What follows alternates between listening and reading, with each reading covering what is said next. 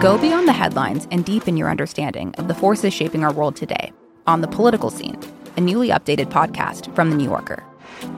With episodes three times each week, The Political Scene accesses the sharpest minds on politics, offering insight and analysis about everything from abortion rights to the war in Ukraine. Join me, Tyler Foggatt, for conversations with the most knowledgeable minds from The New Yorker that will dive deep on the most interesting political story of the week. Then, Susan Glasser, Jane Mayer, and Evan Osnos gather to hash out what's happening in Washington, D.C., with an insider's understanding of the high stakes at this perilous moment for American democracy. Plus, our editor David Remnick will provide you with insightful storytelling with a mix of interviews and profiles. That's all happening on the political scene. Make sure you're following it now, wherever you get your podcasts. I'm Jason Kander, and this, unfortunately, is an emergency edition of Majority 54, uh, the podcast that is meant to help you talk about, uh, you know, the most divisive stuff in the news uh, with your friends, your family, your coworkers who are leaning in the wrong direction politically. And uh, Ravi, we have a, a real challenge here um, because we got to somehow help people deal with the news that Ruth Bader Ginsburg has passed away. Yeah, um, I mean, what a tragic day uh, for American history. Um, you know, such a titan on the court and a champion of not just women's rights, but the rights of uh, of the most vulnerable in this country uh, throughout history, and somebody who, as a lawyer uh, and as a justice, has has really changed the face of this country.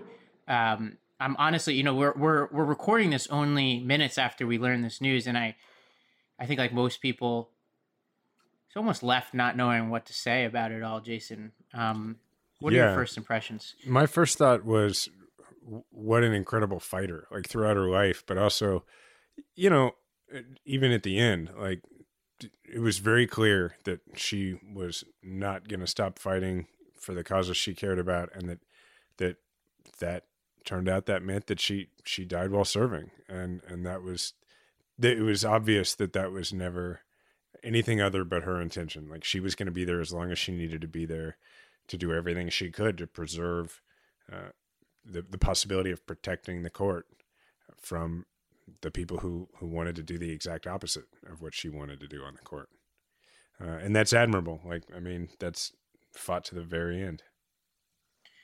Yeah, I think you know, and we both went to law school, and the they teach you this case in law school Reed versus Reed in, from 1971, and this was a case that she pushed. She wrote a merits brief uh, for it, and it was the first case uh, to hold that the Constitution restricts discrimination on the basis of sex. And this was a you know, huge project of hers, uh, a a huge. Um, she was instrumental in convincing the legal community uh, of this argument. And at the time that she and others were able to successfully convince the Supreme Court back then in 71, um, there had only been nine women appointed to the federal bench in American history, and none of them had sat on the Supreme Court. And so she and others had to convince nine men uh, of an argument that the Constitution discriminated on um, the Constitution protects against discrimination on the basis of sex, and she did. I mean, that's the kind of person she was, uh, and she's fought against she's basically been pushing the boulder uphill her entire lives. And I think one conclusion I have right now is we've got to step in and grab that boulder. Um, and as as sad and hopeless as it can feel right now, she was the kind of person who faced down insurmountable odds continuously and, and, and has to be our inspiration as we head till November.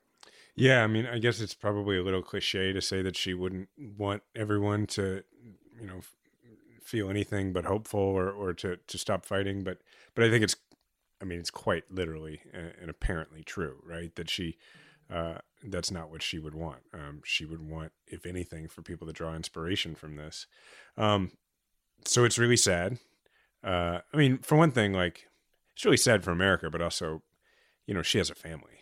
Uh, they're, I mean, at the end of the day, they're, they're just people who, who lost uh, a family member who I'm sure that they have a, an incredible amount of love for. So I'm at least comforted to read that you know she died with her family around her.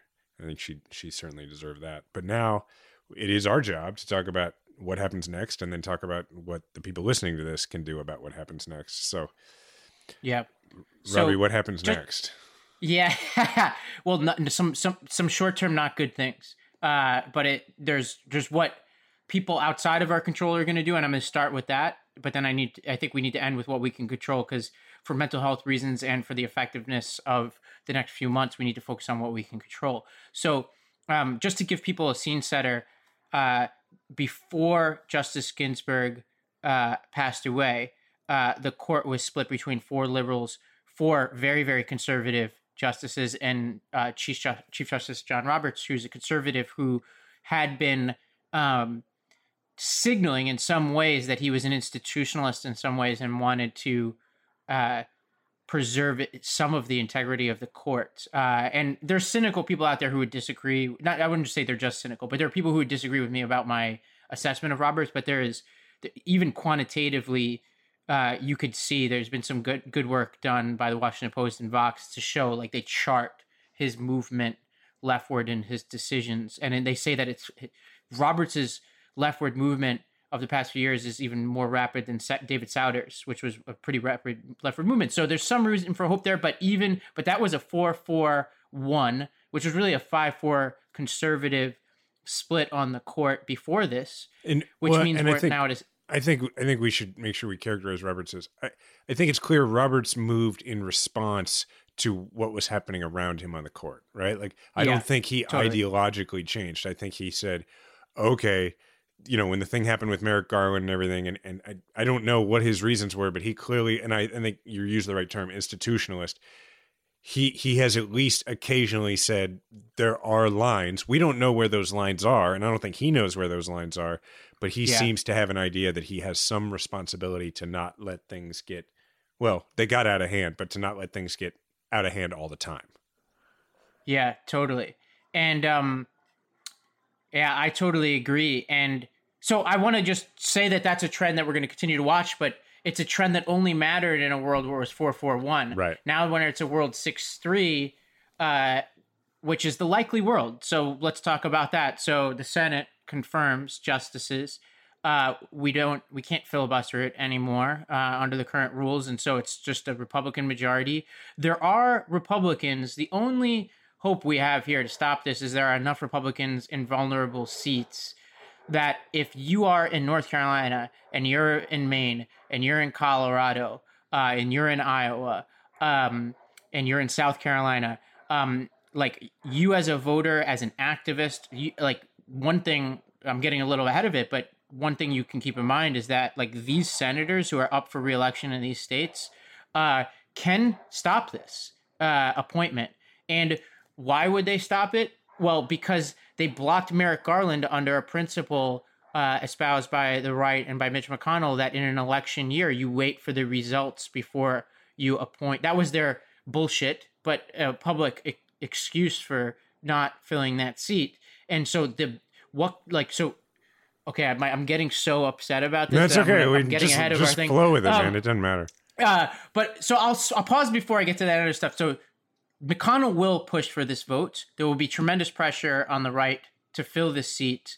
Uh, it is likely that they fill it, but we can and must fight this thing like hell. The challenge is going to be fighting it at the two front war here. Obviously, there are many fronts in the country right now, but the two front war of this fight over the nomination and the election, and we have to bridge the two. We have to make it a, the, kind of the same point uh, and We- talk about the implications of this vote. we should point out that this this possibility has been raised in the past with people like McConnell, people like Lindsey Graham, and one of the things they have said. Now, this is a ridiculous delineation or, or distinction, but but this is the argument I've heard them make, which is, well, with Merrick Garland, you had a Democratic president and a Republican Senate. You had a split government, right? The uh, the argument Yep. being that therefore there was no consensus, and and that in this case, the what they're going to say or what McConnell's going to say is, well, you you have consensus. You have a Republican president and a Republican Senate, so there is no reason to wait. Which is, of course, uh, like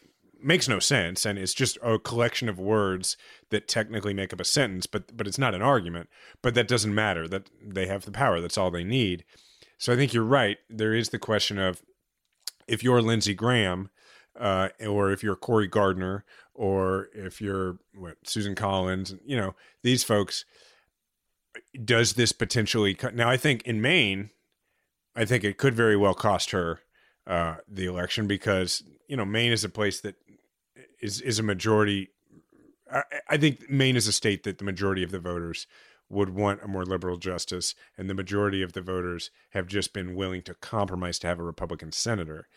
But that Yeah. said, like, you know, if if if you lose your base politically, then it, it makes no Yeah. difference, right? You got to win the division before Yeah. you can win the, the pennant. So I, I don't know where they come out, and I think you're right. I think we have to operate under the assumption that they're going to force their It, hand. it could, you know, it, it, it's worth mentioning. It could help some of these Republican senators. So, right. Could rally uh, their base.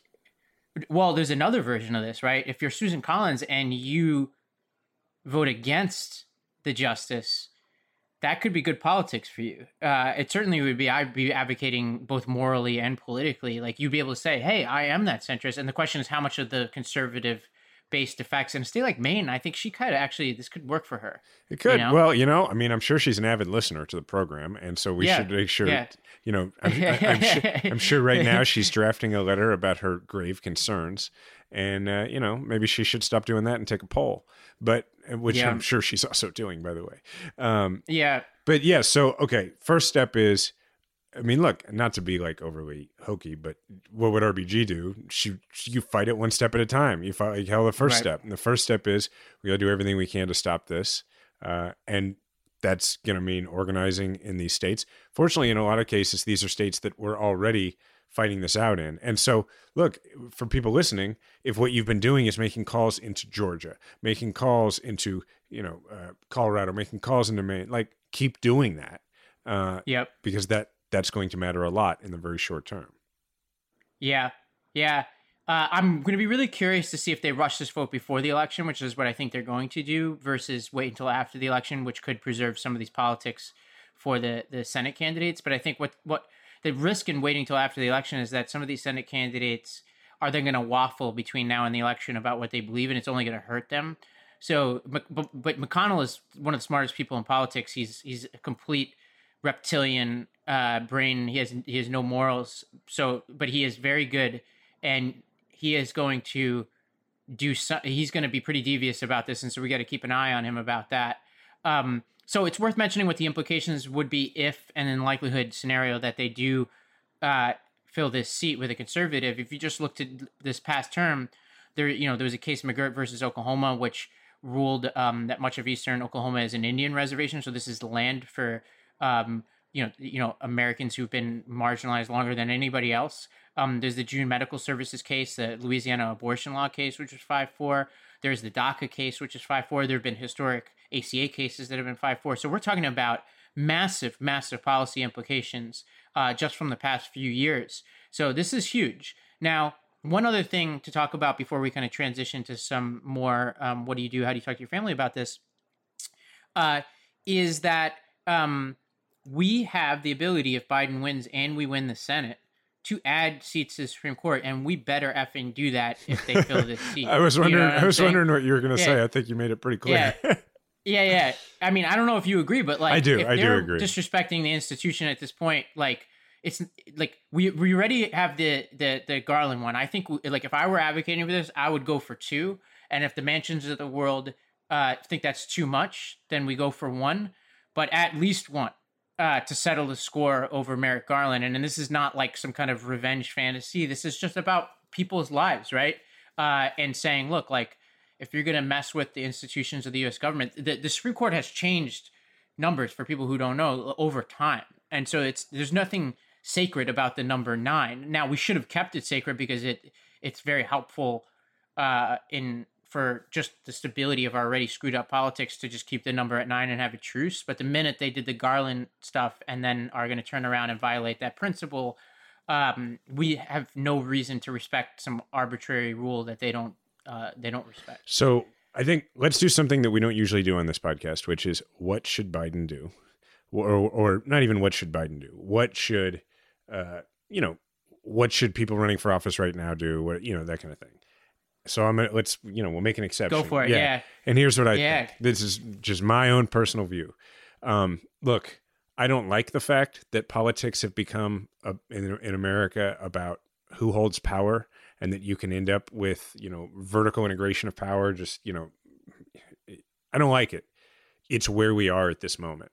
and and so in my view what i would do right now i would say look i don't believe based on their prior behavior i don't believe it is fair to the american people to make this appointment It- you know the the person who wins this november that's the president who should make the nomination and then i would which we all agree with and i would say Yeah, and he should he should he should frame that because I'm sure he said the opposite during Merrick Garland. So I would frame it in saying it's saying because, because, of, of the what principle happened that's been laid. Yeah, because Yeah. of the principle that's been laid because out. you know yeah. and say say this is not what i believe before but that's what they did and it would be unfair to the american people to be inconsistent. So if that's what they're about then they should stick with that. And then i would say and if they don't on behalf of the american people as the next president i will undo that wrong. I will right that wrong. And and so then you say like look i don't want to change this norm. I don't want us to have to have more than nine. I don't want it to be that if you're president you and you have the senate then all of a sudden you can put enough through to create a majority for your side. But if that's what they want it's their decision that decision is mitch mcconnell's if that's what he wants to have happen then appoint somebody right now or after the election before i take office it's up to you i'm not making the decision mitch mcconnell you're making the decision I would, yeah, I would go a step further. You might disagree with me on this one, but I would be like, I'd be a little gangster about it. I'd be like, look, to, to, to teach you a lesson, we're going for two. If I win, right exactly no You it's it's an saying? Yeah, yeah, ultimatum Yeah, yeah. It's not even. yeah. A, I'm not gonna. It's it's got a. You know. It's it's this. I, I am so against this that I I have to make it clear that it's unacceptable and therefore there has to be a consequence for it. and you turn into an advantage because look we wanted biden to do this before this right so i think the politics of this get easier for him in a situation where if he says before the election look you don't fill this until i get uh, like the president the next president sits with the next senate i won't push for Yeah. additional supreme court seats but if you do it i'm going for two and you did this to me Mm-hmm. Yeah, you did this to all of us You know, you do you- how how much do you want to bet on President Trump? Yeah, You know? and that I think will ma- I think if I'm a conservative, I would think twice about that one because, Because- everybody knows we've got. Uh, they would ra- rather be us than them with the with the numbers. Exactly. That we have right now. and look at where they were. They are in the exact same position that they were in in 2016. And here's why. Because Mitch McConnell understands what he understood then and why he blocked Merrick Garland, or, or why why they were like, no, we're blocking Garland. And then the next time they're like, no, we're pushing through our own, right? Why did they do that? Because they thought in 2016 that Hillary Clinton was going to be the president. That's why, right? And they were like, but they weren't like, we're holding out in case Trump wins. They were like, we are holding out because we think it's going to give us votes. And they were right. As somebody Yeah. who was on the ballot, I can tell you that it it is one of many things that was probably the difference in a lot of Senate races, including mine. You know, one of them is the Comey letter, but there's other stuff.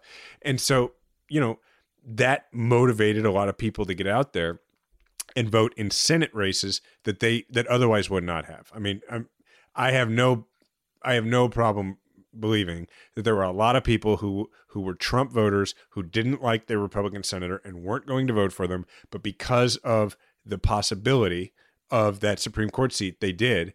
And he knows that. And he's got the same motivation, but now he has a different calculus because now he can have somebody saying, You you better be right. You better win. and, you- and you know what the number one meme I see see out there that try that, to convince Bernie supporters and others uh, or non-voters or people who are not considering voting for the Democrats who who lean towards the progressive side.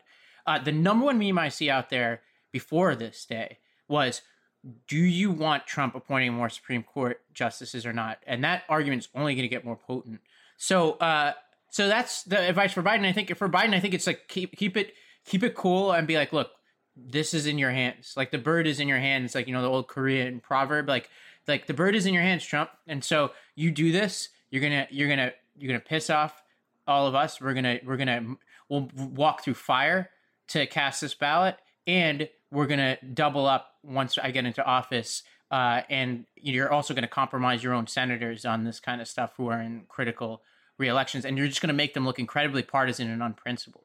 Um, anything else on the Biden front before we talk about quickly how to talk to your families and then uh, get on with our Friday nights? Yeah, I've. I mean, honestly, like I've probably said too much publicly about what I think Biden should. Like, as, somebody, as somebody who is helping the campaign, but but I will I will I will say uh, I, I do think it's it's valuable for us to to move to to the next piece, which is how should everybody because this is going to be the topic no matter what. This is going to be the topic for the next I, I you know, I want to say a few weeks, but I never know in American politics anymore. Um, and so I, I think you just start. I don't. I think the instinct is to talk about fairness, um, and I'm trying to figure out if if you're talking to somebody if they're going to care about that. I think it's more about like, Yeah.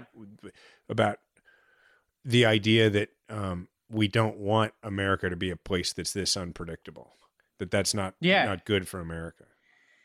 Yeah, I think it's that. I think it's I think it's just pointing like it's just I think keeping calm. Like I think the tone of where we got to at the end of the past part is like, you know, my my relatives, you know, like like my dad, um, and and sometimes my brother uh, and other relatives, they kind of turn into like a little bit of a bully mode sometimes when they get to this stuff, and they almost want me to whine about it. So I don't give that to them. So you know, when I'm sitting around from them, I'd be like confident in the outcome of this election. I'd be like, look, this helps us. Like you being an ass and your entire party being an ass on this kind of stuff is bad for the country, but is going to give us what we want, which is we want House Bill 1, uh, we want DC statehood, and we want to add seats to the Supreme Court. But we are tethered to norms and institutions, and so it's hard for us to get to that place. But you know, like like you know, when Bill Belichick in the in the locker room puts up the newspaper article of the opposing team talking shit before that week, it gives us something heading into the election where you're like, I wish didn't this didn't happen, but I want you to read this article, and then I want you to run through this brick wall on the way to victory, um, and and savor it even more. Um, and so just like just taunting them almost uh, is almost the best way. I know this. I never I never say this on Majority Fifty Four, but being like, look, if this is the way you want to go, um, this is not a good faith disagreement. This isn't like, hey, like No, we have a different It's a- belief on where life begins This is- or this is about power. You know? it's Yeah, about power. It's about power. Yeah, and, And- like that case, you don't owe somebody like some kind of cordial conversation about it. in my right. opinion, yeah, I know? think I think I think one you want to I, I think you want to avoid as much as possible making it. I mean, because what we're really talking about is is a, a great American died, right? And so we don't want to be in a solely in a back and forth about what that means for the strategy of this or that. So I think you want to acknowledge that and you want to say something about that. And then I think you want to take that and say, and here's why people like me consider her a great American. And you talk about the things that matter to you so much on the court. So If this is a process argument, if you are arguing with someone who voted for Trump or who is considering voting for Trump, if you try and make this about process, they're going to have two reactions. One, I don't care enough about politics to care about the process. I'm not invested in this norm. I, you know, I, you know, you're probably talking to somebody who's not an attorney, you know, right? I mean, like they don't care about that. And the second thing is, well, look, I've been for the side that now has the power. So why would I care about that process? So I think instead, you do what has always been to our strength, and that is to engage on the issues that are decided before the court. And that is, you talk about voting rights, you talk about, you know, everything having to do with voting rights, you talk about in Citizens United, you talk about money in politics. And then, depending on your audience, you may talk about the right to choose. You may talk about, uh, you know, the rights of LGBT folks, the, you know, the rights of, uh, you know, everybody in, in this country. And So you're proposing an alternative to taunting your relatives, which I think is very constructive. Look, I very think- constructive. I think Uh, it depends on how close they're. If it's your dad or your brother, and now I've never met your dad or your brother, but I'm starting to get to feel like I know at least your dad. I want to give my brother an out because the last conversation I had with my brother, he was he was in a different place than I've seen him. So I want to I want to acknowledge his his evolution. My dad is a full blown Scientologist about this kind of stuff uh, in the way his mind works. What a funny way just- to put that. yeah he's just his mind just doesn't like it's like a brick wall uh, but I like what you said because that also we get a lot of voicemails about talking to Bernie voters, and, and this is an opening if there ever was one. I mean, not not to mean to bet Bernie voters writ large, but Bernie voters who who are questioning whether they should support To motivate people. Biden. Yeah, because I want to be clear, there are tons of Bernie voters who turned around and, and supported the nominee. Yeah. so I don't want to be well, and the thing about this is like we always talk about it in terms of how people vote, but one thing I, I keep I have actually been meaning to point out for a few episodes is that our listeners have a responsibility to do more than just motivate people to vote for our side because this and this can have every bit as much to do with winning. You also have to have the the tools to motivate or to make an argument to motivate people to do more than vote to motivate people to get out there and to knock on doors or, or in this case to make phone calls and text bank so that's a really important part of this and frankly, the other thing I, I've been meaning to mention on the show is that you know, if you don't win an argument with somebody who disagrees with you and is with the other side, you might just win just enough to where they don't pull a shift volunteering for the Yeah. other side. And so Yeah. this is all a exhaust part of that. them. Yeah, exhaust them. Uh, so, um, you know, given we're Friday night, we'll Yeah, well, we right should off into the up. sunset. But uh, you know, rest in peace, Ruth Bader Ginsburg, eighty-seven years old, um, born uh, March fifteenth, nineteen thirty-three. Uh, was famous till the end for her workout routine, and so you know, Jason, let's do uh, let's do uh, eighty-seven second planks this weekend for her, um, and tag it to the majority fifty-four account, and then It's a good uh, idea. I like that. then th- then let's give all the pain to the other side from here on out. After that, all right. Perfect, perfect closing, man. I'm not even. Well, I'll do the end, which is, uh, you know, remember we all have a platform. Make sure to use yours today. Hi, listeners. It's Robbie with a question for you. What if instead of being on the brink of disaster, we're on the cusp of a better world? For that answer, I recommend listening to the What Could Go Right podcast. Each week, Progress Network founders Zachary Karabell and executive director Emma Varvaloucas dive into the biggest news and most pressing topics of our time, from elections to climate change, and make the case for a brighter future with guests like Harvard professor Arthur C. Brooks and California State Senator Robert Hertzberg. Progress is on the way. Find out on what could go right, available wherever you get your podcasts.